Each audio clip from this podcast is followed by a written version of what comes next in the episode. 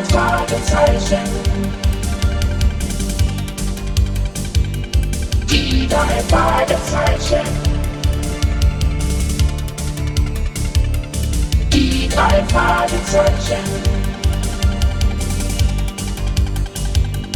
Die drei Fragezeichen.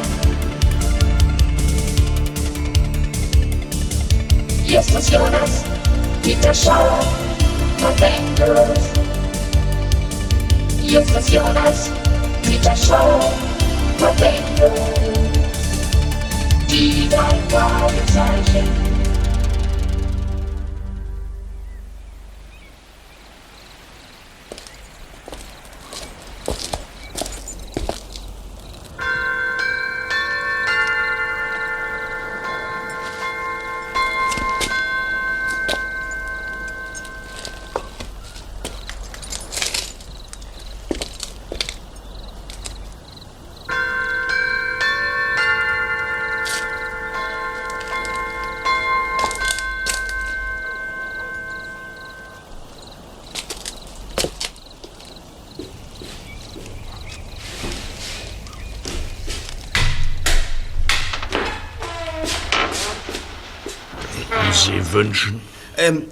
Abend, Sir.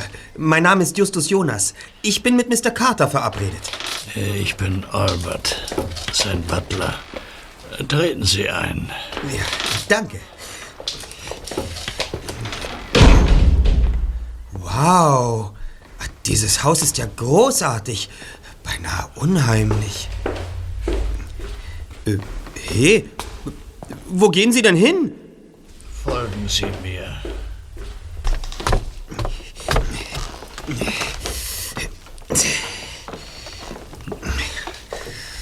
Mr. Carter erwartet Sie in diesem Zimmer. Aha. Wenn Sie mich entschuldigen würden. Treten Sie ein.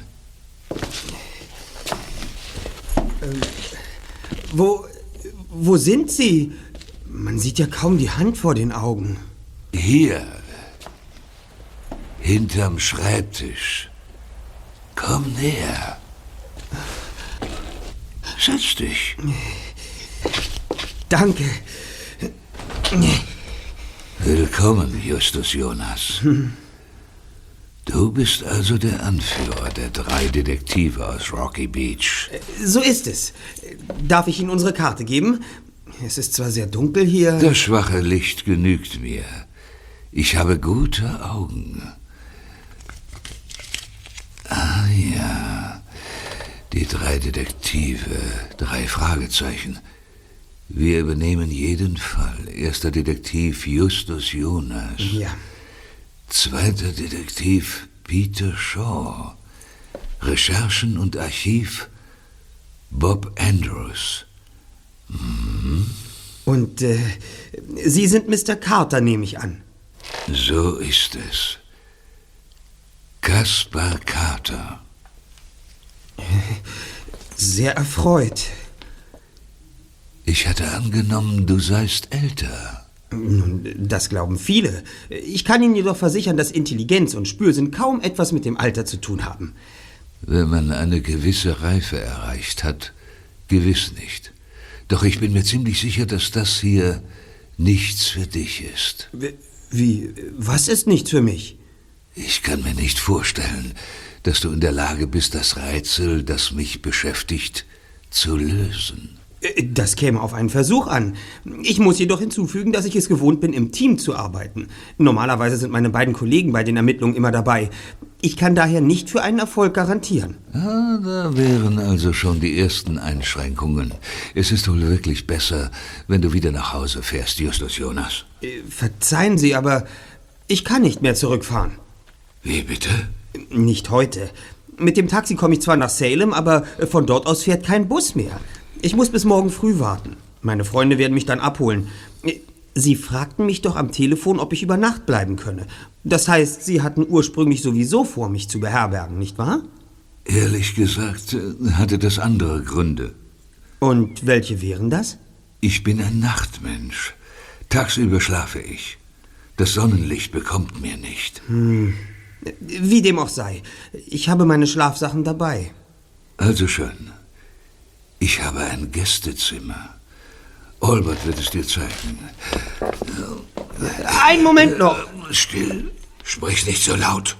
Ver Verzeihung, ich, ich, ich wollte nicht. Ich kann laute Geräusche nicht ertragen. Laute Stimmen schon gar nicht. Sie bereiten mir Schmerzen. Ähm, mir, mir kam da gerade ein Gedanke. Und der wäre. Wenn ich ohnehin die Nacht in Ihrem Haus verbringe, wie Sie es von Anfang an geplant hatten, dann, dann könnten Sie mir doch auch erzählen, um was für ein Rätsel es sich handelt, das Sie beschäftigt. Du gibst wohl nicht so schnell auf, eh? Das zeichnet einen guten Detektiv aus. Ebenso ein Sinn für effizientes Handeln. Und es ist vollkommen ineffizient, wenn Sie mich morgen unverrichteter Dinge abreisen lassen. Denken Sie nicht? Willst du mir etwas beweisen? Um ehrlich zu sein, Sir, ja. Es kostet Sie keinen Cent. Sie müssen mir nur sagen, um was für ein Rätsel es geht, und wir werden sehen, was dabei herauskommt. Wenn ich Ihnen morgen früh keine Ergebnisse liefern kann, werde ich sofort abreisen. Ansonsten können Sie sich ja noch überlegen, ob Sie jemand anderen engagieren wollen. Komm mal mit. Hier, in diesem Terrarium wohnt mein kleiner Liebling. Aha, eine Pythonschlange. Wusstest du, dass die Schlange ein Symbol für Weisheit ist? Das ist mir bekannt. Die Schlange hat jedoch in verschiedenen Kulturen noch andere symbolische Bedeutungen. Im alten Ägypten beispielsweise. Die sieben Tore. Ich möchte, dass du die sieben Tore findest. Die sieben Tore. Und worum handelt es sich dabei? Das kann ich dir nicht sagen. Äh, Sie können nicht oder Sie wollen nicht. Die sieben Tore befinden sich hier auf meinem Grundstück. Hinter den sieben Toren liegt ein Versteck. Und genau darum geht es. Ich verstehe nicht ganz. Tore? Meinen Sie richtige Tore wie den Eingang zu Ihrem Haus? Und, und, und was für ein Versteck? Was befindet sich darin? Wer sagt, dass sich darin etwas befindet? Ach, ich verstehe. Sie suchen nach dem Versteck, weil Sie selbst dort etwas deponieren möchten. Ich suche nach dem Versteck. Mehr musst du nicht wissen. Das kommt darauf an. Im Laufe unserer Detektivkarriere habe ich immer wieder die Erfahrung gemacht, dass es oft die unbedeutenden Details sind, die am Ende zu des Rätsels Lösung führen. Es wäre also durchaus ratsam, mich über alles in Kenntnis zu setzen. Was genau suchen Sie? Warum suchen Sie es? Woher wissen Sie, wo Sie es suchen müssen? Und warum suchen Sie es jetzt? Das sind ziemlich viele Fragen. Doch wie dem auch sei, du möchtest mir etwas beweisen und ich gebe dir die Chance dazu. Finde das Versteck hinter den sieben Toren. So lautet die Aufgabe. Wie du das anstellst, ist deine Sache. Ich werde für den Rest des Abends beschäftigt sein. Du bist also auf dich allein gestellt. Albert wird dir alles zeigen. Ich ziehe mich nun zurück. Aber, äh, Sir, äh, aber ich... Angenehme Nachtruhe.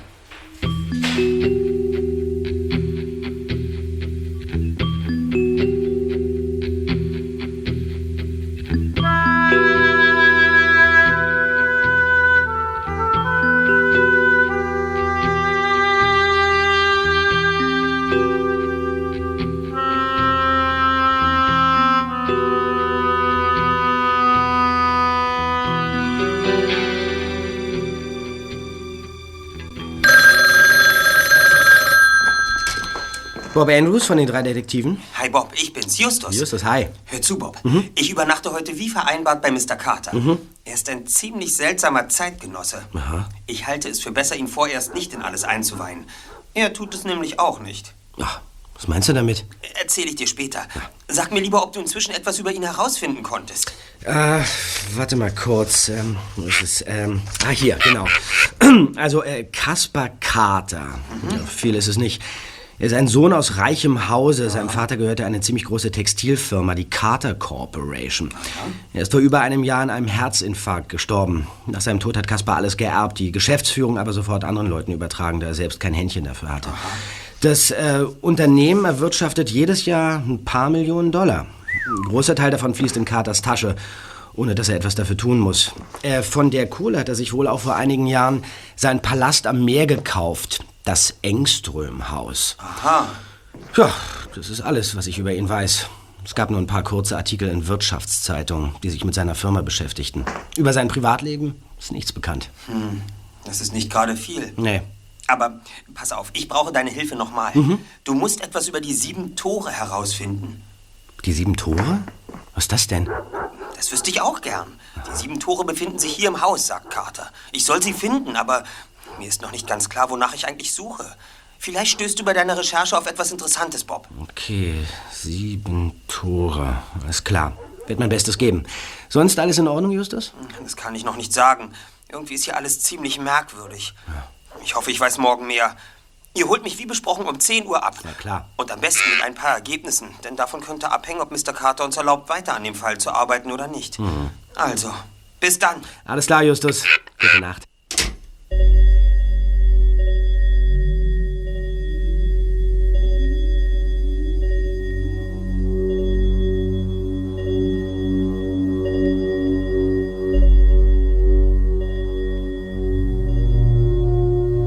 Nachdem Justus mit Bob telefoniert hatte, sah er sich gründlich in seinem Gästezimmer um. Es war so karg eingerichtet wie der gesamte Rest des Hauses. Es gab ein einfaches Bett, einen Schrank und einen Stuhl. Eine weitere Tür führte in ein winziges Bad. Der erste Detektiv trat an das Fenster heran und schob die schweren, dunklen Vorhänge zur Seite. Unter ihm lag das Meer. Justus gab sich eine Weile dem Ausblick hin, doch dann riss er sich los. Er kramte in seinem Rucksack nach der Taschenlampe und verließ das Zimmer. Irgendwo im Haus hoffte er, einen Hinweis auf die sieben Tore zu finden. Auf dem Gang war es dunkel und totenstill. Die Wände ragten so weit in die Höhe, dass die Decke im Schein der Taschenlampe kaum noch zu erkennen war. Über allen Türen und Fenstern wölbte sich Mauerwerk, in dem bizarre Steinfiguren eingemeißelt waren. Teufelsfratzen, geflügelte Dämonen und irrsinnig grinsende Gestalten mit Fackeln oder Schwertern in den Händen. Es sah aus, als würden sie jeden von Justus Schritten aufmerksam verfolgen. Doch es gab keinen Grund, sich zu fürchten. Die Gestalten waren nur kalter Stein, nichts weiter. Stück für Stück erkundete der erste Detektiv das Haus. Im Erdgeschoss gab es eine Tür, die vermutlich in den Keller führte. Doch sie war verschlossen. Auch wenn das Haus von außen einen ganz anderen Eindruck machte, viel zu erforschen gab es hier nicht. Justus entdeckte lediglich eine riesige Wandmalerei in der Eingangshalle. Sie zeigte Carters Haus mit einem verschlossenen Tor, das von zahllosen Geistern und Kobolden umschwirrt wurde. Doch auch nach längerem Betrachten konnte Justus daran nichts Ungewöhnliches ausmachen. So entschied er sich, seine Suche draußen in dem weitläufigen Garten, der an die Steilküste zum Meer angrenzte, fortzusetzen. Er trat hinaus in den kalten Wind und umrundete das Gelände. Viel zu sehen gab es hier auch nicht. Um die Mauern herum waren hier und da Blumenbeete angelegt, die jedoch verwahrlost aussahen. In der Nähe stand ein kleiner Holzschuppen, wahrscheinlich für Gartengeräte. Und dann stand der erste Detektiv plötzlich am Abgrund. Graues Felsgestein führte fast senkrecht in die Tiefe zum steinigen Strand. Er trat einen halben Schritt auf den Abgrund zu, beugte sich vor und wurde plötzlich nach vorn gestoßen. Allen guten Geistern verlassen, Junge? Lassen Sie mich los! Wollen Sie mich umbringen? Bestimmt nicht. Aber es sah so aus, als würdest du jeden Moment hinunterfallen. Da habe ich dich gepackt. Wer, wer sind Sie überhaupt? Was haben Sie hier mitten in der Nacht zu suchen? Das sollte ich wohl besser dich fragen. Aber komm erst mal ein Stück vom Abgrund weg. Ich bin sicher, Mr. Carter wird es sehr interessieren, wer sich unbefugt Zutritt zu seinem Grundstück verschafft hatte. Sie kennen Mr. Carter? Sicher? Ich bin sein Gärtner. Ach. Und nun raus mit der Sprache. Wer bist du? Ich bin ein Gast von Mr. Carter. Justus Jonas. Ein ungewöhnlicher Name. Ich heiße Daniel Montgomery. Mr. Carter hat mir nichts davon erzählt, dass er Gäste beherbergt. Er hat mir auch nicht erzählt, dass er einen Gärtner beschäftigt. Warum treibst du dich mitten in der Nacht hier draußen rum? Ich konnte nicht schlafen. Da habe ich einen kleinen Spaziergang gemacht. Sind Sie schon lange bei Mr. Carter angestellt? Albert und ich sind erst seit drei Wochen hier. Das wusste ich gar nicht. Mr. Carter hat wohl alle ehemaligen Angestellten entlassen. Natürlich hat er uns keine Gründe dafür genannt, aber man kennt das ja. Vermutlich war eines Tages das Tafelsilber dezimiert oder ganz verschwunden. Und er wusste nicht, wem er noch trauen kann. Tja. Naja, mir war's recht. Ich war nämlich gerade auf der Suche nach einem neuen Job. Sagen Sie, wissen Sie, warum es im Haus so aussieht, als sei Mr. Carter gerade erst eingezogen und warte noch auf seine Möbel? Es ist alles so leer und karg. Er wollte das Haus so leer wie möglich haben. Leer und still, damit ihn nichts ablenkt und keine äußeren Reize seinen Geist verwirren können. Wer weiß schon, was in einem Menschen vorgeht, der so eine schlimme Sache durchgemacht hat wie Mr. Carter. Schlimme Sache. Was meinen Sie? Du weißt es nicht? Was weiß ich nicht? Naja, Carters Vergangenheit. Der Grund, warum er so ist, wie er ist. Tja, Setzen wir uns auf die Bank da. Dann kann ich mir eine Zigarette drehen und dir alles erzählen. ja. Was ich dir jetzt erzähle, bleibt unter uns, verstanden? Ja, Nicht, dass du mich bei meinem Chef verpfeifst. Es ist zwar kein Geheimnis, aber von mir hast du das nicht, okay? schon verstanden. Also schön. Mr. Carter hatte vor einem halben Jahr einen sehr, sehr schweren Autounfall. Ein Truck hat seinen Wagen zu Matsch gefahren und ihn gleich mit. Er wäre fast gestorben und lag wochenlang im Koma.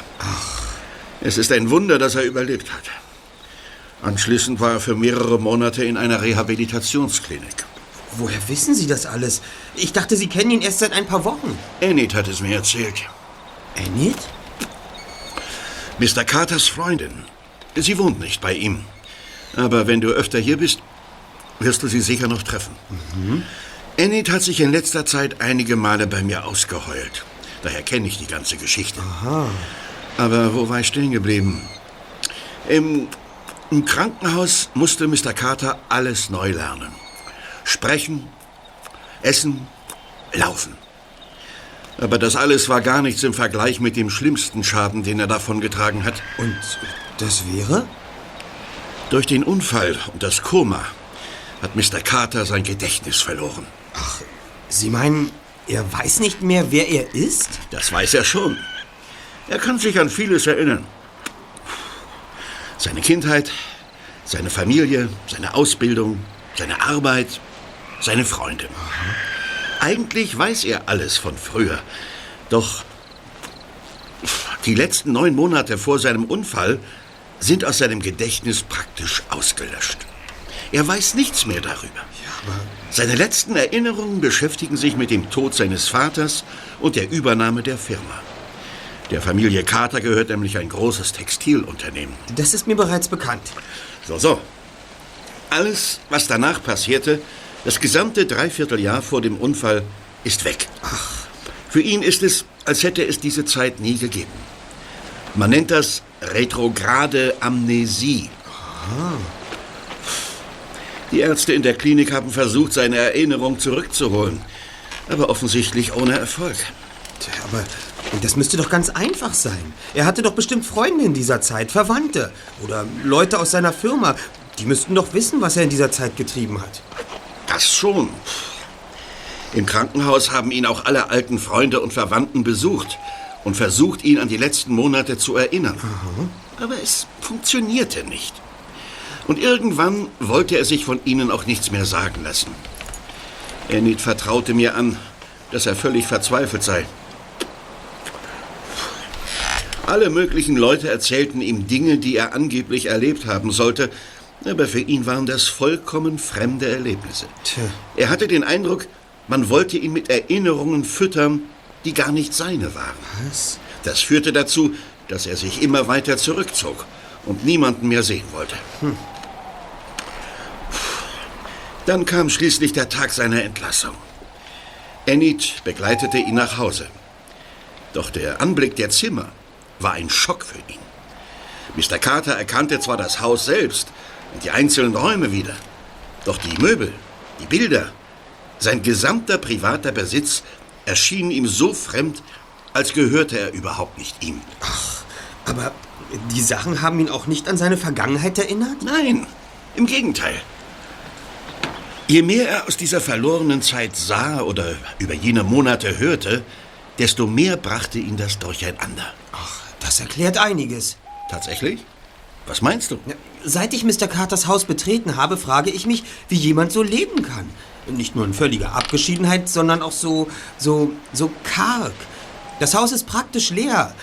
Ich nehme an, Mr. Carter hat nach seiner Rückkehr aus der Klinik alle Möbel und anderen Gegenstände fortschaffen lassen, damit sie ihn auf der Suche nach seiner Erinnerung nicht durcheinander bringen. Hm, so ist es. Und nicht nur das. Er hat sein gesamtes Personal gleich am ersten Tag entlassen, Was? weil er sich nicht mehr an die Leute erinnern konnte. Stattdessen hat er kurz darauf uns eingestellt. Albert und mich. Aber äh, diese Maßnahme hat ihm nichts gebracht, richtig? Bisher nicht. Mr. Carter führt ein armseliges Leben.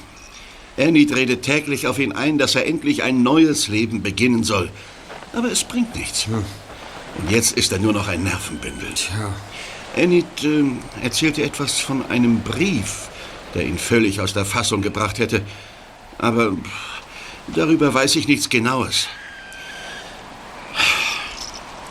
Und du arbeitest also für Mr. Carter, sagtest du?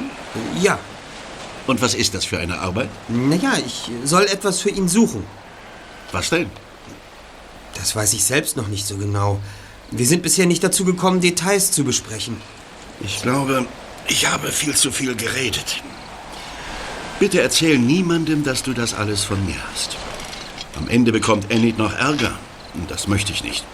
Sie ist eine nette Person, die sich unglücklicherweise in einen sehr, sehr merkwürdigen Kauz verliebt hat. Meine Lippen sind versiegelt, Ehrensache, aber eine Frage hätte ich noch. Ja? Haben Sie schon einmal etwas von den sieben Toren gehört? Sieben Tore? Was soll das sein? Es hat etwas mit dem Auftrag von Mr. Carter zu tun. Ich hatte gedacht, nachdem Sie so viel über ihn wissen, könnten Sie damit vielleicht etwas anfangen. Tut mir leid, da muss ich passen. Tja, wäre auch zu einfach gewesen.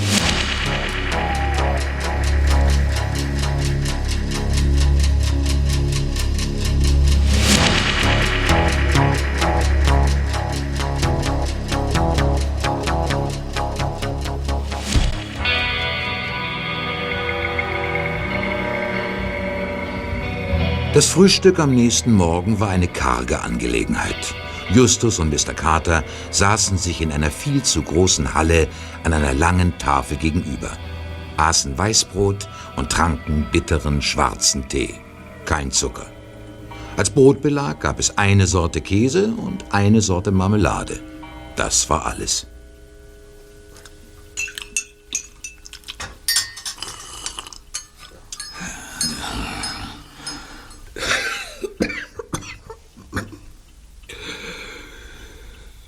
Nun, wie hast du geschlafen? Gut, aber wenig. Ich hatte schließlich zu tun. Ich weiß. Und? Ähm, es gibt ein Wandbild im großen Salon, das ein Tor zeigt, aber das wissen Sie sicher. Ja, in der Tat. Wenn das alles ist, äh, wann, äh, sagtest du, wirst du von deinen Freunden abgeholt? Glauben Sie, Sie finden Ihre Erinnerung wieder, wenn Sie auch mich jetzt so schroff vor die Tür setzen? Woher weißt du davon? Wer hat es dir erzählt? Enid? Hat sie sich bei dir über mich beschwert? Oder hast du sie ausgequetscht? Ich kenne keine Enid. Wer hat es dir sonst erzählt? Mr. Carter, glauben Sie ernsthaft, ich würde unvorbereitet zu einem Klienten fahren, wenn sich mir bereits beim ersten Telefongespräch berechtigte Zweifel aufdrängen? Sie wollten, dass ich allein zu Ihnen komme. Das ist ein riskantes Unterfangen. Also habe ich einige Nachforschungen angestellt. Inzwischen weiß ich, warum Sie lieber allein mit mir sprechen wollten. Sie verabscheuen es, zu viele Menschen um sich herum zu haben. Eine Folge Ihres Unfalls und Ihrer daraus resultierenden psychischen Verfassung. Wer? Das ist vollkommen irrelevant. Sie weihen mich nicht in Ihr Geheimnis ein. Wieso sollte ich es dann umgekehrt tun? Ich habe dir nichts mehr zu sagen. Sie hätten mir wenigstens von dem Brief erzählen können. Von welchem Brief? Sie wissen genau, wovon ich spreche. Woher weißt du von dem Brief? Detektivarbeit, Mr. Carter. Der Grund, weshalb Sie mich angerufen haben.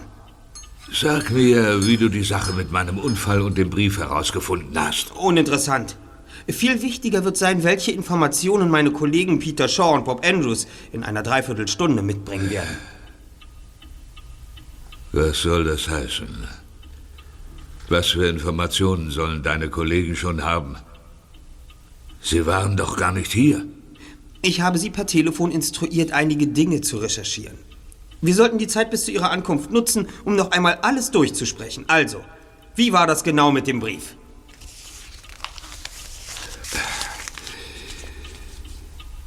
Hier ist er. Ich habe keine Ahnung, wer mir den geschickt hat. Oder warum.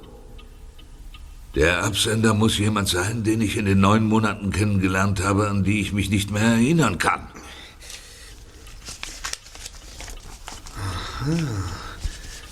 Wann ist der Brief angekommen?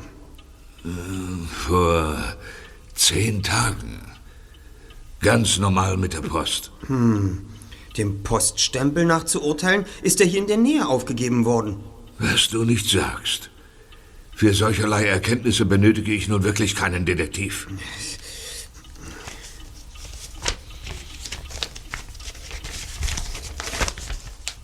Ein Computerausdruck. Wenn du deine Erinnerung zurückhaben willst, Kaspar, dann beginne in deinem eigenen Haus. Suche das Versteck, das von den sieben Toren bewacht wird, und du wirst etwas finden, das all deine Fragen beantwortet. Seltsam. Und Sie haben nicht einmal einen Verdacht, wer Ihnen das geschickt haben könnte? Nein. Oder, oder was es mit den sieben Toren auf sich hat? Bräuchte ich sonst einen Detektiv? Ich wohne seit vielen Jahren in diesem Haus. Ich kenne jeden Winkel.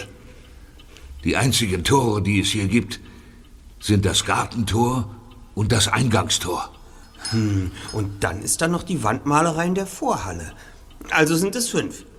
Und was soll das Wandbild mit dem Rätsel zu tun haben? Das weiß ich noch nicht, aber mich würde es wundern, wenn es da keinen Zusammenhang gäbe. Beginne in deinem eigenen Haus. Das ist in der Tat knifflig. Ähm, Glauben Sie denn an das, was in diesem Brief steht? Denken Sie wirklich, dass Sie Ihr Gedächtnis wiedererlangen, wenn Sie das Versteck finden? Das weiß ich nicht. Aber ich habe schon eine Menge unternommen, um meiner Erinnerung auf die Sprünge zu helfen.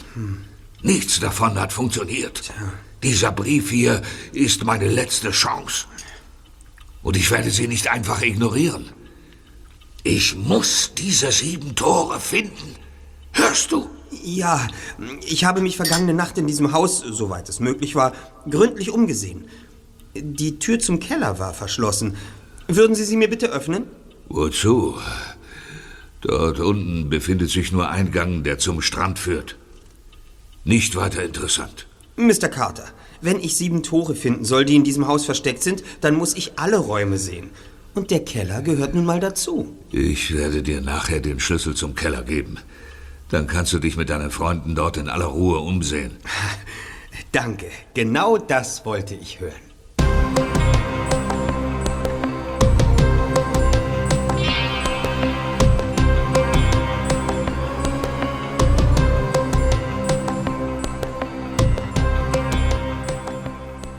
Bob und Peter das Haus von Mr. Carter erreichten, wartete Justus bereits auf sie.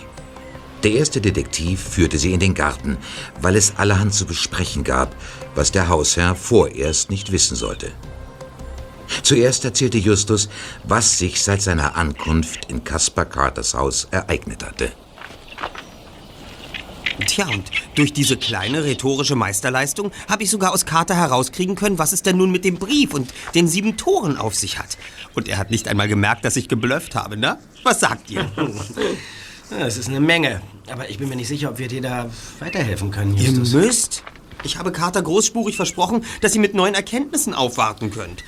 Enttäuscht mich jetzt nicht, bitte. Die sieben Tore. Wa was hast du herausgefunden, Bob? Also äh, alles und, und gar nichts. Also als erstes bin ich auf äh, die sieben Tore der babylonischen Schöpfungslegende gestoßen. In dieser Sage muss die Göttin Ishtar auf dem Weg in die Unterwelt sieben Tore durchqueren. Etwas ähnliches findet sich im Koran. Dort führen ebenfalls sieben Tore zur Hölle. Ebenso in den Werken von Dante. Es gibt aber auch religiöse Sagen, in denen sieben Tore in den Himmel führen und nicht in die Hölle. Ist das alles? Nein, das ist nicht alles. Wenn man sich äh, von den religiösen Aspekten entfernt, stößt man unweigerlich auf endlos viele Städte, deren Mauern sieben Tore haben. In der Vergangenheit und in der Gegenwart, im Reich der Sagen und Mythen und in der Realität. Ja, und damit ist der Hinweis eigentlich so gut wie wertlos. Wenn wir nicht noch mehr Anhaltspunkte haben, dann werden wir nie rausfinden, um welche sieben Tore es da genau geht. Um, um Dean Carters Haus, nehme ich an. Du hast dich doch ausgiebig umgesehen. Ich denke, da war nichts. Abgesehen von diesem Wandbild. Aber das bringt uns scheinbar auch nicht weiter. Wir müssen einen Zusammenhang herstellen. Was für einen Zusammenhang. Zwischen dem Haus, den Toren, Carters Unfall und seinem Gedächtnisverlust, dem Brief und dem Verfasser desselben. Denn die sieben Tore sind ja nicht das einzige Rätsel. Mindestens genauso sehr beschäftigt mich die Frage, wer schreibt Carter einen solchen Brief? Und vor allem, warum? Wir müssen einfach mehr über die Zeit herausfinden, an die Carter sich nicht mehr erinnern kann. Ja. Exakt. Und wir sollten uns noch mehr um das Haus kümmern. Es gibt da diesen Keller, den ich noch nicht gesehen habe. Vielleicht bringt uns das weiter.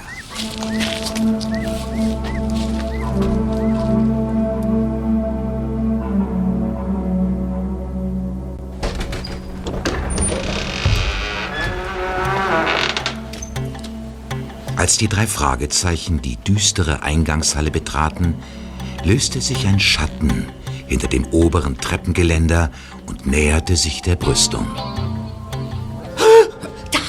Da oben! Das ist er. Mr. Carter, darf ich Ihnen meine Kollegen vorstellen? Das sind Peter Shaw und... Äh, Bob Andrews, ich weiß. Du hast mir eure Karte bereits gestern gegeben. Schon vergessen? Hier, fange auf. Fangen, Just, fangen. Das ist der Schlüssel zum Keller. Aha. Seht euch darin um, wenn ihr denkt, dass es euch weiterhilft. Aber wagt es nicht, die verschlossenen Türen, die ihr dort unten finden werdet, anzurühren. Verstanden? Selbstverständlich, Sir. Kommt, Kollegen. Das ist ja ein ganz reizender Mensch. Und der soll eine Freundin haben? Kaum zu glauben. Er ist nur unsicher, weil er nicht weiß, wie ich so viel über ihn herausbekommen habe. Er hat Angst vor mir. Sicher. Er hat Angst vor dir. Ganz bestimmt, Just.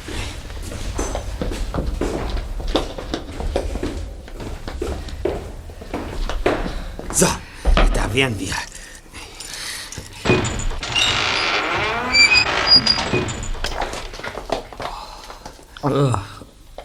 Ganz schön gruselig da unten. Gibt es hier kein Licht? Nein, Wer sind Sie denn? Das ist Albert, der Butler. Sagen Sie, haben Sie vielleicht ein paar Kerzen? nein. Und wie schafft es Mr. Carter, dort hinunterzugehen, ohne sich die Knochen zu brechen? Er geht im Dunkeln. Kein Problem, Just. Ich habe die Taschenlampe dabei.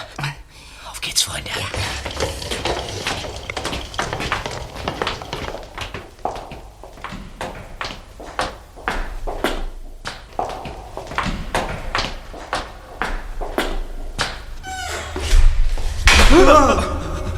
Die Tür wurde zugeschlagen. War das Albert? Zu, zu trauen wäre es ihm. Der spinnt wohl, uns so zu erschrecken.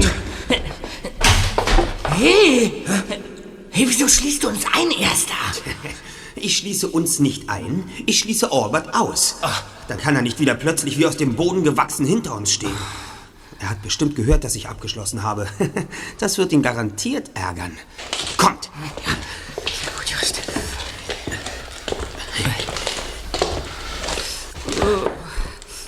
Seht mal! Ja. Dort hinten schimmert Tageslicht. Diese Treppe führt also zum Meer.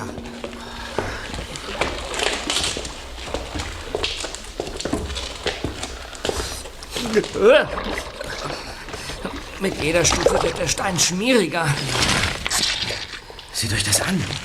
Hier endet die Treppe im Wasser. Ja, Bei Flut ist der Ausgang völlig unbrauchbar. Dann ist wahrscheinlich die halbe Treppe überflutet. Ja, wenn man sich die Algen so ansieht, die hier überall wachsen. Ich, ich kann mir gar nicht vorstellen, dass da bei Ebbe ein Strand sein soll. Erst in sechs Stunden wird der Wasserspiegel so weit gesunken sein. Bis dahin gibt es hier nichts weiter zu sehen. Das war ja ein kurzer Ausflug. Ja, vorausgesetzt, wir gehen jetzt schon wieder zurück. Was? Hast du das etwa nicht vor? Nicht, solange es hier unten noch zwei verschlossene Türen gibt, an denen wir eben vorbeigekommen sind. Du willst da doch nicht etwa rein. Mr. Carter hat doch ausdrücklich... Das ist mir im Moment herzlich egal. Du hast doch hoffentlich dein Dietrich-Set dabei, Zweiter.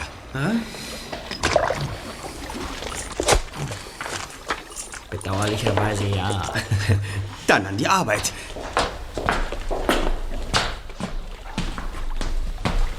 Hier sind die Türen. Kommt. Ich will wenigstens einen kurzen Blick in die Räume werfen. Also, dann machen wir mal. Sehr gut, Peter. So, Ach du meine Güte. Was hast du? Seht euch das an. Das ist ja ein richtiger Saustall. In dem Raum herrschte absolutes Chaos. Er war bis unter die Decke vollgestopft mit Möbeln, Kisten und Kartons. Die Schubladen in den Schränken waren aufgerissen. Überall lag Papier herum und Berge von aufgeschlagenen Aktenordnern türmten sich auf dem Boden. Die drei Fragezeichen verschafften sich einen kurzen Überblick. Dann knackte Peter die andere Tür. Hier. Hier bot sich ihnen ein ähnlicher Anblick. Säcke voller Kleidung standen in den Ecken. Weitere Möbel und Kisten, alles heillos verstreut.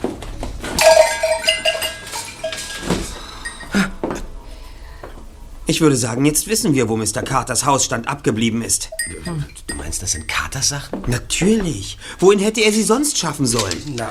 Er hat alles, was er nicht unbedingt zum Leben brauchte, in den Keller schleppen lassen und die Türen verriegelt, um diese Sachen nie wieder sehen zu müssen. Hier lagert Caspar Carters altes Leben. Etwas Besseres hätten wir gar nicht finden können, um herauszufinden, wer Mr. Carter eigentlich ist. Seht euch mal dieses Zeug hier an. Diese, diese Schränke, Tische und Stühle, die sehen, die sehen irgendwie indisch aus, oder? indisch? Also, äh, ich hätte auf Afrika getippt. Äh, Der Schrank da stammt auf jeden Fall aus Asien. Siehst du? Ja. Die Sachen passen jedenfalls überhaupt nicht zu der wuchtigen Ledergarnitur, die in Carters Arbeitszimmer steht.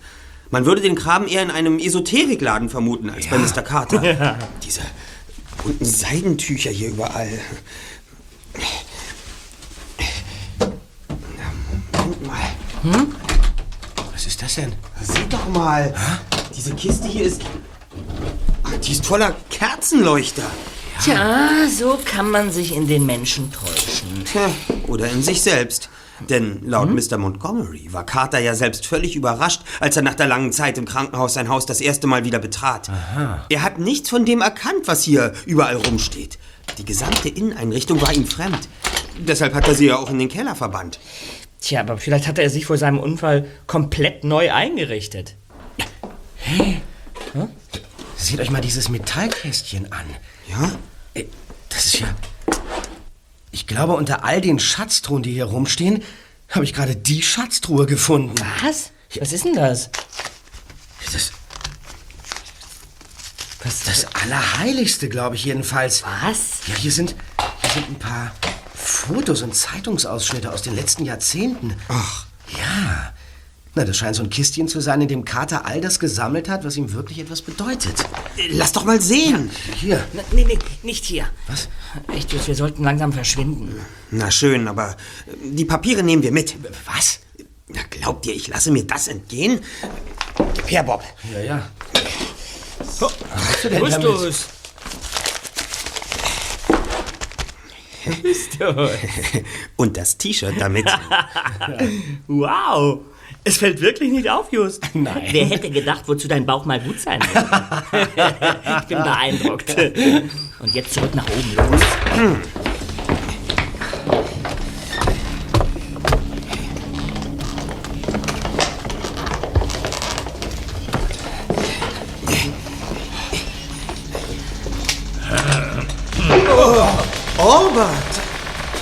War aber ein sehr langer Ausflug in den Keller. Doch, doch. Und sehr ergiebig. Also, Wir haben noch einen dringenden Termin. Würden Sie Mr. Carter bitte Bescheid geben, dass wir ihn anrufen werden? Danke. Äh, hier ist der Kellerschlüssel.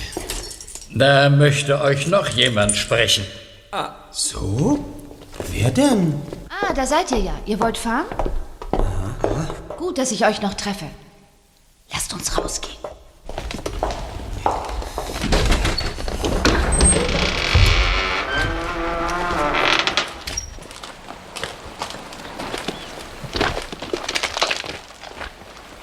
Ich bin Annette Connelly, die Freundin von Mr. Carter. Angenehm. Ich bin Justus Jonas und das sind meine Freunde Bob Andrews und Peter Shaw. Hallo. Hallo. Verzeiht meinen Auftritt, aber hier draußen kann man einfach besser reden, wisst ihr? Kaspar hat mir von euch erzählt, schon vor einigen Tagen. Er hatte vor, euch anzurufen. Ich habe versucht, es ihm auszureden, aber nun hat er es offensichtlich doch getan. Ähm, darf ich fragen, warum Sie es ihm ausreden wollten, Mrs. Connelly? Ihr wisst schon, sein Gedächtnisverlust. Das ist eine schwierige Geschichte für ihn. Ich finde es nicht gut, wenn er drei Jungs wie euch damit belastet. Das hat er gar nicht. Genau genommen hat er uns nichts von seinem Unfall erzählt. Er bat uns wegen etwas ganz anderem um Hilfe. Ja, ja, diese verfluchten sieben Tore, ich weiß. Kommt bitte nicht wieder. Und warum nicht? Kaspar ist in einem labilen Zustand. Ich hatte gehofft, es würde besser werden, wenn er aus der Klinik entlassen ist, aber es wurde immer schlimmer. Er leidet unter Schlafstörungen und schleicht dann stundenlang durch das Haus oder geht hinunter zum Strand. Er muss endlich von dieser Sache loskommen. Tut uns leid. Aber wir haben Mr. Carter versprochen, ihm zu helfen. Aber ihr helft ihm damit nicht. Das verschlimmert seinen Zustand nur. Es wird Zeit, dass er zu einem normalen Leben zurückkehrt und diese Hirngespinste aufgibt. Wieso? Äh, Sie halten es für ein Hirngespinst, wenn jemand versucht, seine Erinnerung wiederzubeleben? Aber das ist es ja gerade. Medizinisch gesehen ist es sehr, sehr unwahrscheinlich, dass Kaspar sein Gedächtnis nach so langer Zeit jemals wiedererlangt. Er muss sich damit abfinden, dass seine Erinnerung verloren ist, aber das tut er nicht. Und das macht ihn völlig krank. Der Gedächtnisverlust ist nicht zu beheben? Es ist sehr, sehr unwahrscheinlich. Und wenn ihr ihm wirklich helfen wollt, dann lasst ihr die Finger von dem Auftrag und kommt nie wieder hierher.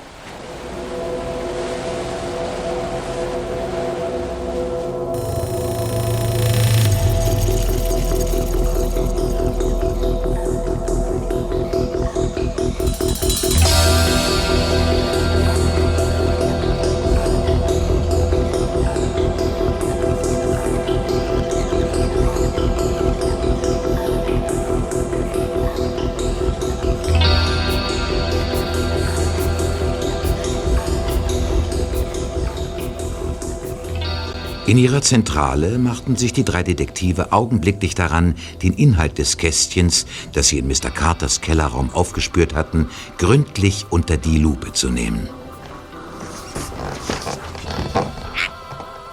Das Foto hier an. Hm? Das müssen Carters Eltern sein. Ja? Und hier? Hier haben wir Todesanzeigen der beiden. Ja. Sein Vater war noch ziemlich jung. Holla!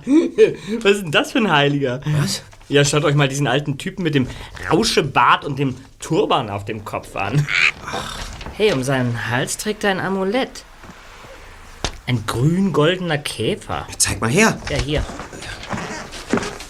Wer ist denn das? Das ist Oman Shankar. Ja, du hast recht, Just. Was? Wie? Ihr, ihr kennt den Typ? Also wenn man hin und wieder mal Zeitungen liest, dann kennt man den Peter.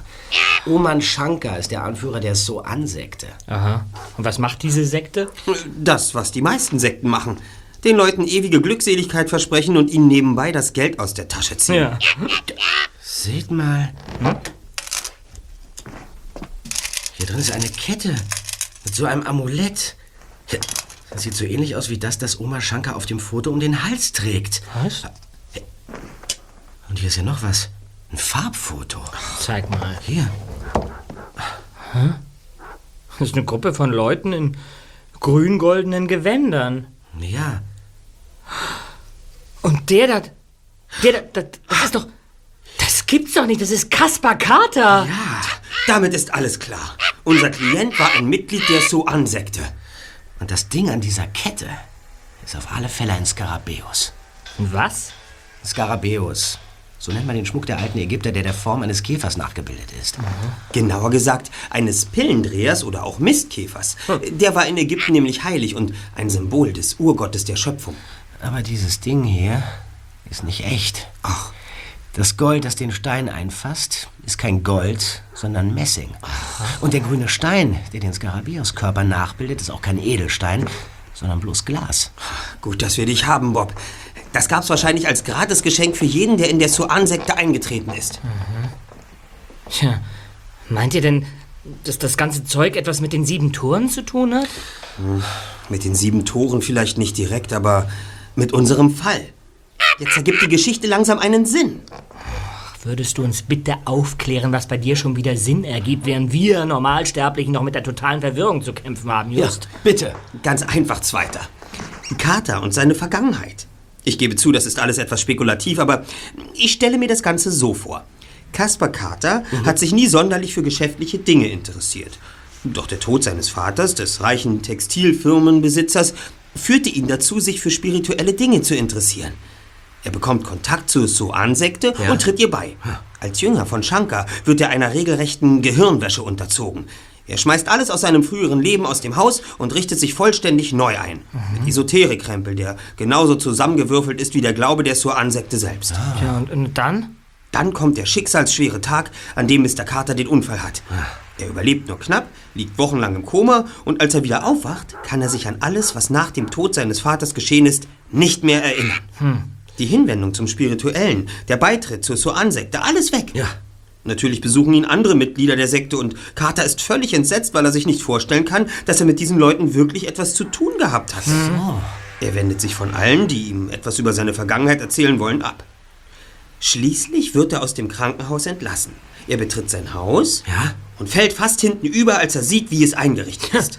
Augenblicklich lässt er die ganzen Möbel in den Keller schleppen und seitdem will er unbedingt herausfinden, was mit ihm vor dem Unfall geschehen ist, koste es, was es wolle. Ja. Nein, nein, er will es nicht nur herausfinden, denn es gibt eine Menge Leute, die es ihm erzählen könnten. Er will sich daran erinnern. Das klingt verflucht logisch. Hast du etwas anderes von mir erwartet? Naja, Justus, ja, du hast recht. So könnte es, so könnte es wirklich gewesen sein. Ja. Aber Eine Frage habe ich. Wie passen die sieben Tore und der Brief in das Bild? Ah, Das weiß ich leider auch noch nicht. Aber wenn diese kleine Schatzkiste weiter so ergiebig ist, dann finden wir das vielleicht auch noch heraus, Peter. Bob, ja, was ist sonst noch drin? Tja, also. mh, Neben vielen Fotos nur noch ein Zeitungsartikel. Oh, den lese ich euch aber nicht vor, das ist mir viel zu lang. Heiliger Skarabäus geraubt, das ist die Überschrift. In der Nacht zum Samstag wurde im Armand Hammer Museum of Art and Culture in Los Angeles ein wertvoller ägyptischer Skarabäus-Anhänger gestohlen. Die Polizei geht davon aus, dass mindestens zwei Menschen an der Tat beteiligt gewesen sein müssen. Wie sie die Sicherheitssysteme überwinden konnten, ist noch unklar. Der Skarabäus von Sinuris in Ägypten stammt aus dem zweiten Jahrtausend vor Christus und besteht aus einem der größten und reinsten Smaragde der Erde, der in pures Gold eingefasst ist. Sein Wert wird auf eine halbe Million Dollar geschätzt. Armand Hammer hatte ihn kurz vor seinem Tod in Kairo ersteigert. Die Auktion erregte damals Aufsehen, da es sich bei Hammers größtem Konkurrenten um den Sektenführer Oman Shankar handelte. Das ist ja interessant. Die Polizei schließt daher nicht aus, dass die Täter aus dem Umkreis der Sekte stammen. Oman Shankar hingegen gab eine Erklärung ab, in der er ausdrücklich betonte, er habe nichts mit dem Diebstahl zu tun. Das ist ja ein Ding. Ja. Warum denkt ihr, bewahrt Mr. Carter einen solchen Zeitungsausschnitt auf? Vielleicht, vielleicht weiß er etwas über den Diebstahl. Beziehungsweise wusste er etwas über den Diebstahl. Der Artikel ist jetzt ein gutes halbes Jahr alt. Das heißt, Carter hat in seinem jetzigen Zustand gar keine Ahnung von dem Raum. Stimmt. Tja, es hat also keinen Zweck, ihn zu fragen. Dann müssen wir wohl auf eigene Faust recherchieren. Du meinst, ich muss auf eigene Faust recherchieren, weißt, ja? Im Archiv der Los Angeles Post. Stimmt's? Tja, Bob. Wo sonst könnte man mehr über diesen Fall in Erfahrung bringen? Ei, ei, Captain. Wäre doch gelacht, wenn wir da nicht weiterkämen.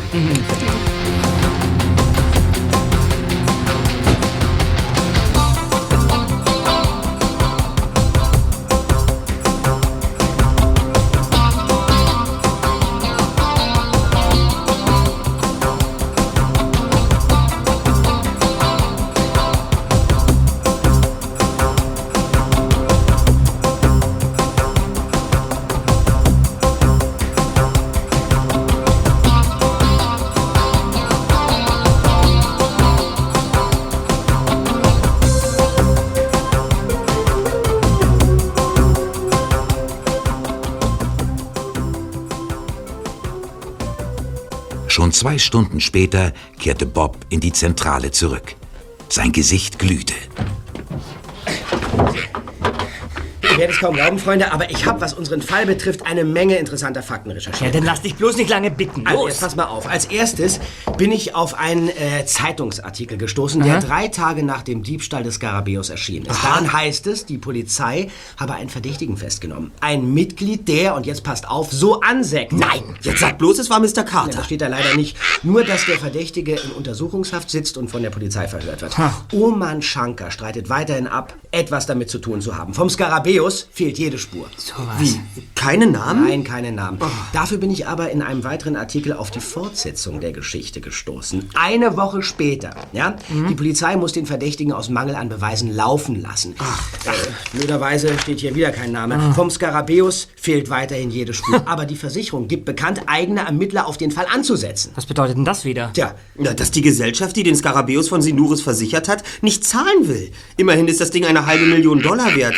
Da ist es günstiger, ein paar gute Detektive auf die Wiederbeschaffung des gestohlenen Objektes anzusetzen. Warum haben Sie uns nicht gefragt? Weil solche Versicherungen meistens eigene Ermittler haben. Speziell für solche Fälle. Normalerweise prüfen sie, ob ein Betrug vorliegt und der Besitzer, also in diesem Fall das Arm- und Hammer-Museum, das versicherte Objekt selbst beiseite geschafft hat, um die Versicherungssumme zu kassieren. Aber bei so einer Sache gehen sie wohl auch mal einen Schritt weiter und versuchen, die Diebe ausfindig zu machen. Meint ihr, Mr. Carter könnte dieser Verdächtige gewesen sein, der damals verhört wurde? Tja, möglich wäre es. Auf jeden Fall war das Ganze ein paar Wochen vor seinem Unfall. ja, hier. Äh, zum Schluss habe ich noch eine dritte Notiz gefunden. Darin heißt es, dass die Ermittlungsfrist für die Henriksen Insurance Company, also das ist die Gesellschaft, die den Skarabäus versichert hat, in einer Woche abläuft. Ja, und das heißt, falls der Skarabäus bis dahin nicht wieder auftaucht, muss die Versicherung endgültig zahlen. In einer Woche? Na, Bis dahin werden wir das Rätsel mit dem Toren niemals gelöst haben. Peter, was hast du da gerade gesagt? In einer Woche schaffen wir es nicht, das, das Rätsel mit den Toren zu lösen. Was da zu lachen? Wir sind so dämlich. Was? So super dämlich. Also, Moment mal. Wir waren die ganze Zeit völlig auf dem falschen Dampfer. Den falschen Dampfer? Was meinst du eigentlich? Würdest du das ganz kurz mal erklären, Justus? Wir suchen die sieben Tore? Ja. Das war ein Fehler. Wir hätten die sieben Toren suchen sollen. Die unheimlichen Steinfiguren, die sich im und auch außen am Haus von Mr. Carter befinden. Denn bei denen handelt es sich nicht nur um zähnefletschende Dämonen, sondern zum Teil auch um lustige, ausgelassene Gestalten. Ich glaub's nicht. Die sieben Toren. Toren, nicht Tore, keine Türen, Pforten oder Durchgänge, sondern Toren im Sinne von der Tor, der Narr, der Verrückte, der, der, der, der Tölpel. Der, der, der, der, der Einfallspinsel, der, der Faxenmacher, der Freak. Ja. Wie konnte mir das nur entgehen? Hieß es im Brief nicht auch, das Versteck werde von den sieben Toren bewacht? Ja. Das war doch ganz eindeutig. Oh Mann. Tore können nichts bewachen, höchstens etwas verbergen. Toren hingegen schon. Und einer von den Fratzenschneidern hockt an Mr. Carters Haus über dem Eingangstor. Und ein anderer über der Tür zur Kellertreppe. Ja, und dann ist da noch das, das, das Wandgemälde in der Eingangshalle. Ja, ob- auch auf dem tanzen die Dämonen um Katers Haus. Ja. Ja, und, und was hat das alles zu bedeuten? dass wir endlich eine ernstzunehmende Spur haben. Das Versteck, das von den sieben Toren bewacht wird. Den sieben Toren aus Stein. Wir müssen sofort Mr. Carter aufsuchen. Ich bin sicher, dass wir auf erstaunliche Dinge stoßen werden, wenn wir die Steinfiguren unter die Lupe nehmen.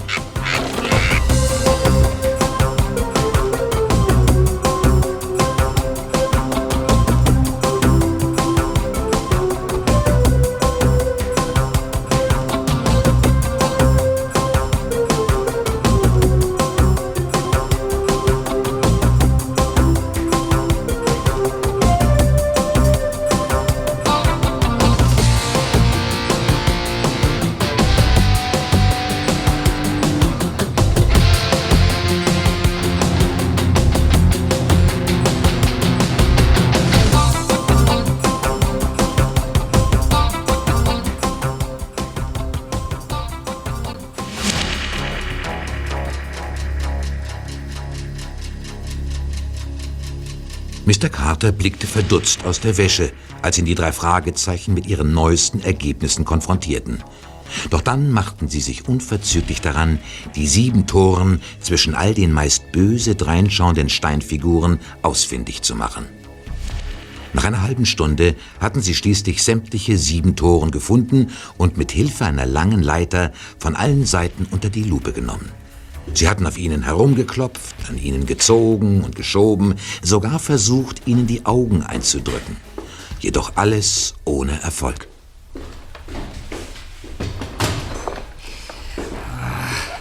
Das gibt's doch nicht. Wir haben die sieben Toren doch gefunden. Wieso ist denn da nichts? Weil wir das Rätsel noch nicht gelöst haben. Es muss da noch mehr geben. Ja, und was bitteschön? Vielleicht sollten wir uns dieses Wandbild hier noch einmal genauer betrachten. Ähm, der Künstler hat ihr Haus gemalt, Mr. Carter. Äh, hier rechts in der Ecke äh, steht auch sein Name. Sven Engström. Das war der Architekt dieses Hauses. Das Gemälde ist bereits 100 Jahre alt. Engström hat es nach Beendigung der Bauarbeiten eigenhändig auf die Wand gemalt. Ein Tor? Eine Schlange? Und äh, ein Zug dämonischer Gestalten, der um das Haus herumwirbelt. Ah, sie sind alle drauf abgebildet. Hm, Die neun Engel, die zwölf Dämonen, die fünf Götter und die sieben Toren. Alle Steinfiguren finden sich auf diesem Bild wieder. Ja? Sie alle umkreisen das Tor. Aber warum? Warum? Ja, und was bedeutet die Schlange? Toren, Schlange, Tor. Na, aber klar, ich hab's. Hast du was gesagt? Ich hab's. Justus Jonas! Du weißt genau, dass ich lautes Geschrei nicht ertragen kann. Verzeihung, Mr. Carter. Ich konnte nicht anders. Ich habe das Rätsel gelöst. Was? Seht euch all die verrückten Viecher auf dem Bild an. Was tun sie? Ja, was tun Sie? Sie, Sie, Sie, äh, Sie, Sie, Sie wollen durch das Tor fliegen. die wollen da durch. Ja, so sieht's jedenfalls aus. Ganz genau. Sie wollen durch das Tor fliegen. Aber das geht nicht so einfach. Die Schlange ist im Weg. Und die sieben Toren starren mit weit aufgerissenen Augen die Schlange an, während die Engel, Dämonen und Götter irgendwo anders hinsehen. Das stimmt. Ja, du hast recht, Jos. Man könnte auch sagen, die Schlange befindet sich im Fadenkreuz der Blicke von den Toren. Ja. Und jetzt stellt euch den Grundriss des Hauses vor und merkt euch, wohin die Figuren blicken. Und dann kommt mit.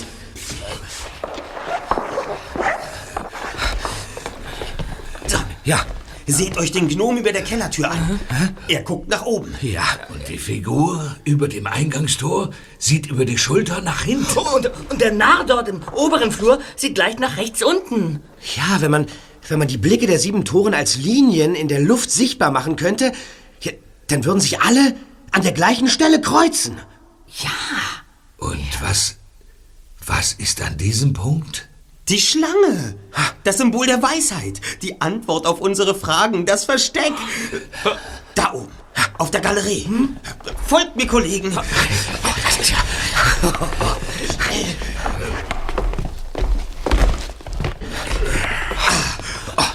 Hier muss es sein. Die Figuren blicken alle exakt auf diesen Punkt im Fußboden. Ja, ja, dann mal ran. Wir rollen den Teppich auf. Schneller. Ja. Roll doch. Da! Da seht euch die Fliesen an. Einige von ihnen sind etwas heller als die anderen und bilden das Muster einer Schlange. Ja. Hier. Ich, ich hab's. Diese Platte löst sich. Mr. Carter, wir haben das Versteck der sieben Toren gefunden. Aber öffnen müssen Sie es schon selbst. Was immer sich unter der Steinfliese befindet, ihr habt schon jetzt meine ehrliche und aufrichtige Bewunderung.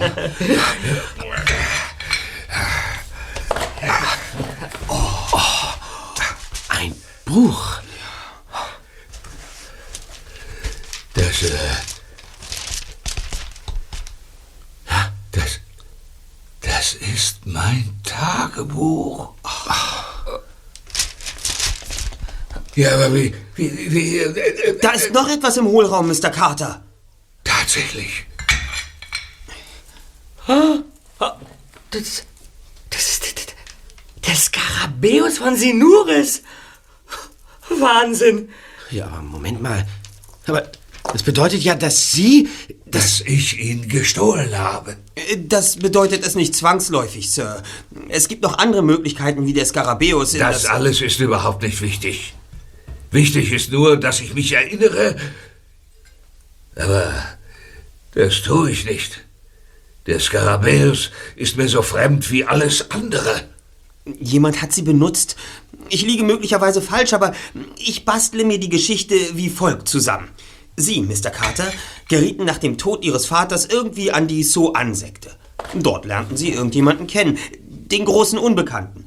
Der hatte schon seit längerer Zeit den Plan, den Skarabäus von Sinuris zu stehlen, doch bisher fehlte ihm das nötige Kleingeld, denn so ein Einbruch ins Museum muss sorgfältig geplant werden. Man braucht eine spezielle Ausrüstung und die ist teuer. Sie hatten Geld. Und der Unbekannte überzeugte sie mitzumachen. Und wozu wollte er den Skarabäus haben? Vermutlich, um ihn Oman Shankar als Geschenk zu überreichen, damit in seiner Gunst zu steigen und der ewigen Glückseligkeit ein Stück näher zu kommen. Jedenfalls gelang der Raubzug, aber die Polizei war ihn auf den Fersen. Der Unbekannte wurde verhaftet und sie versteckten den Skarabäus. Aber dem Unbekannten konnte man nichts nachweisen, also wurde er nach einer Woche wieder freigelassen. Nun setzte er alles daran, den Stein an sich zu bringen. So oder so ähnlich muss es gewesen sein. Bravo, Justus. Sehr beeindruckend. Mr. Montgomery. Hände hoch, Kaspar. Kaspar! Du kannst dich wirklich und wahrhaftig nicht erinnern. Es ist immer wieder faszinierend. Als ich von unseren So-An-Brüdern erfuhr, dass sie dich im Krankenhaus besucht hatten und du sie nicht erkannt und weggeschickt hast, habe ich noch geglaubt, du bluffst. Aber es ist wirklich wahr. Du weißt nichts mehr von dem, was passiert ist. Unser sorgsam ausgeheckter Plan, ins Arm Hammer Museum einzubrechen, wie die Polizei uns fast erwischt hätte, und du mir versprachst, den Skarabäus an einen absolut sicheren Ort zu bringen, wo die Polizei ihn selbst bei einer Hausdurchsuchung niemals finden würde. Alles aus deinem Gedächtnis gelöscht. Faszinierend. Als ich dich damals fragte, wo dieses Versteck sei, hast du nur gegrinst und geantwortet, in meinem Haus, in einem Versteck, das von den sieben Toren bewacht wird. Mehr wolltest du nicht verraten. Ach, dann waren Sie es, der Mr. Carter vor zehn Tagen den Brief geschickt hat, nicht wahr? Mit dem Versprechen, er würde seine Erinnerung wiedererlangen, konnten Sie ihn perfekt ködern. So ist es. Und dann habe ich mich um die Stelle als Gärtner beworben. Denn Kaspar wusste ja nicht mehr, wer ich bin. Sie wollten ungehender Zutritt zum Grundstück haben, um den Skarabäus zu suchen. Ganz genau. Und so bekam ich auch mit, dass Kaspar euch engagieren wollte. Daher haben Sie mir auch so bereitwillig alle Informationen gegeben, die Sie über Carter hatten, da Sie die Möglichkeit witterten, dass wir das Versteck aufspüren. Richtig. Aber die Suche ist ja nun vorbei. Her mit dem Skarabäus. Ich werde euch... Der Butler! Er hat den Teppich unter Montgomery weggezogen. Ich hab seine Pistole. Hände hoch, Montgomery! Allmont? Wie kommen Sie denn hierher? Ich hatte mich hinter der Säule versteckt. Gehören Sie etwa auch zu der Sekte? Sekte? Blödsinn.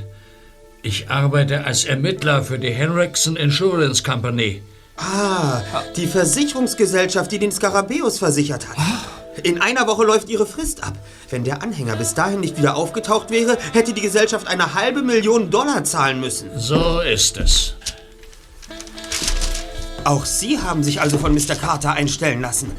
Aber wie sind Sie denn überhaupt dahinter gekommen, dass Mr. Carter mit dem Diebstahl zu tun hat? Detektivarbeit. Tja. Und nun werde ich die Polizei verständigen. Tun Sie das. Der Richter wird klären müssen, ob Mr. Carter, der sich nicht daran erinnern kann, jemals ein Verbrechen begangen zu haben, überhaupt schuldfähig ist. Das ist mir egal. Mr. Montgomery wird es jedenfalls schlimmer treffen. Mr. Carter, darf ich Sie etwas fragen? Sie klingen so, naja, wie soll ich es sagen, so ungewohnt fröhlich. Versetzt Sie die Tatsache, dass Sie bald vor Gericht müssen, so sehr in gute Laune? Nein, Justus, das gerade nicht. Aber etwas Wunderbares ist passiert. Dieses Tagebuch, das hier in diesem Versteck lag, Ich habe es wohl hier deponiert, weil der Inhalt meine Mittäterschaft am Skarabäus beweist. Aber es sind meine eigenen handschriftlichen Erinnerungen, die ich hier niedergeschrieben habe. Ich kann mich zwar immer noch nicht an die neun Monate erinnern, aber es gibt nun endlich jemanden, dessen Erzählungen ich absolut vertrauen kann. Mir selbst. Ich kann nachlesen, was ich in diesen neun Monaten geschrieben habe.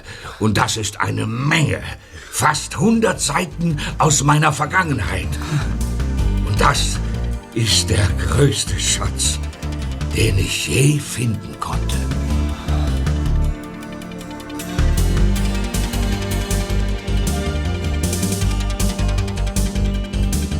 Die drei Fragezeichen. Die drei Fragezeichen. Die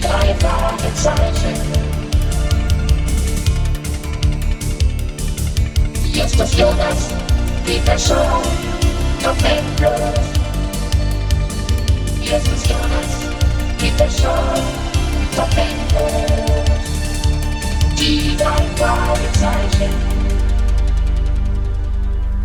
Justus Jonas,